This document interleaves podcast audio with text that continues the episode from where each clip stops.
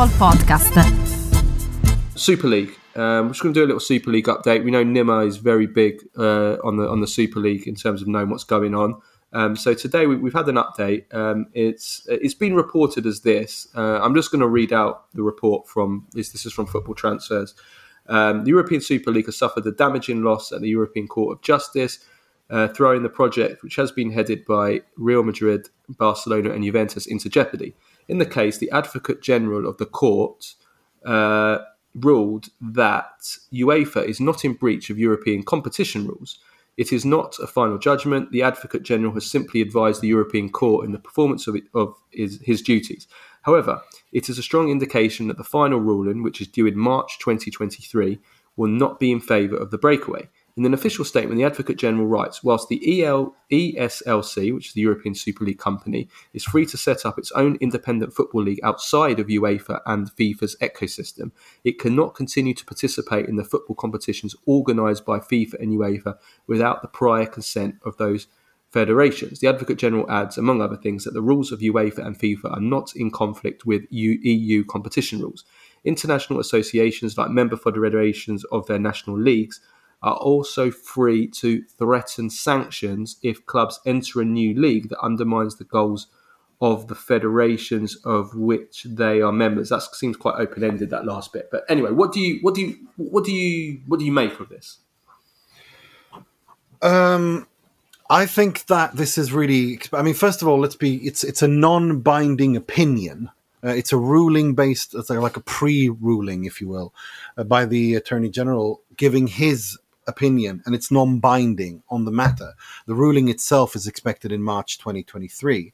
Now, what it also says is um, is that it, basically says that in his opinion, in his initial opinion, the attorney general hasn't been ruled on by the by the courts by the judges yet. But in his initial opinion, he thinks that it doesn't violate the EU law. It doesn't violate EU's anti-competition law for the for FIFA and UEFA to regulate uh, their uh, uh, the, um, the, their own federations, kind of thing. Um, but it also says that if these the European Super League, Super League clubs wish to break away, they can. No one's stopping them. However, it also says that the sanctions that they might suffer, they have to know beforehand. They have to be proportionate. They have to be all of these things. Um, and but that, but they're opening the door to that um, that's that that's a really interesting thing that they're saying because the European Super League clubs, something that's been lost in all of this, is that the European Super League clubs have wanted all along that UEFA be the the the admins of the new European Super League. I think that's going to die. That vision is not going to happen because UEFA aren't going to budge. Um, the question is, what does FIFA do? That's the main thing here because FIFA, UEFA is the confederation, uh, but it's a member of FIFA. Can the European Super League cut a deal with FIFA here? Can they? And we know that Infantino's been open to this in the past, um, because UEFA is getting very powerful, and FIFA doesn't like having its authority questioned. Um, and also, you know, what happens? Do they? You know what, what actually happens in March. Do, what, how does the you know the, the ruling? How does it read like? Do they say that they can break away, but then UEFA are allowed to punish them, but they have to make the punish? I mean, all of these. There's a lot of unknowns here. But for me, I'm not surprised at all. I saw a lot of people saying this is a heavy blow for the European Super League. I don't think it's a heavy blow at all. It was a completely expected ruling, initial ruling from the Attorney General saying what he believes how the law should be interpreted. And I think even the most, even the dumbest, worst EU law stu- first year law student could have told you that, um, because that's how the, how it works. They've basically just reiterated how everyone know that the EU law, EU competition law works.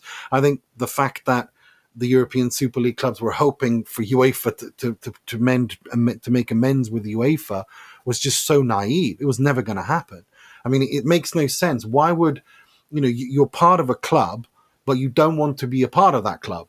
Well, you, you what you you have to make up your mind. Either either you're part of the club or you're not part of the club. Um, and and and that, that's the that's the decision they have to make. I th- I think they have to.